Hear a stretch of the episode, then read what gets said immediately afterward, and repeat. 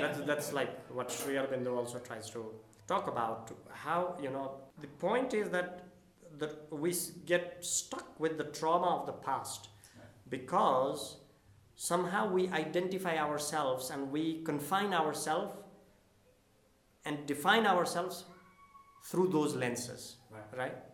But if you can expand and you, if you can build greater relationships with greater or with, with, with the world around you, what happens is that becomes a very, very insignificant part, or let's Right. say that really, or, I mean, it just vanishes in some ways, right? So it's it's like you become your individuality becomes more and more universal, universal.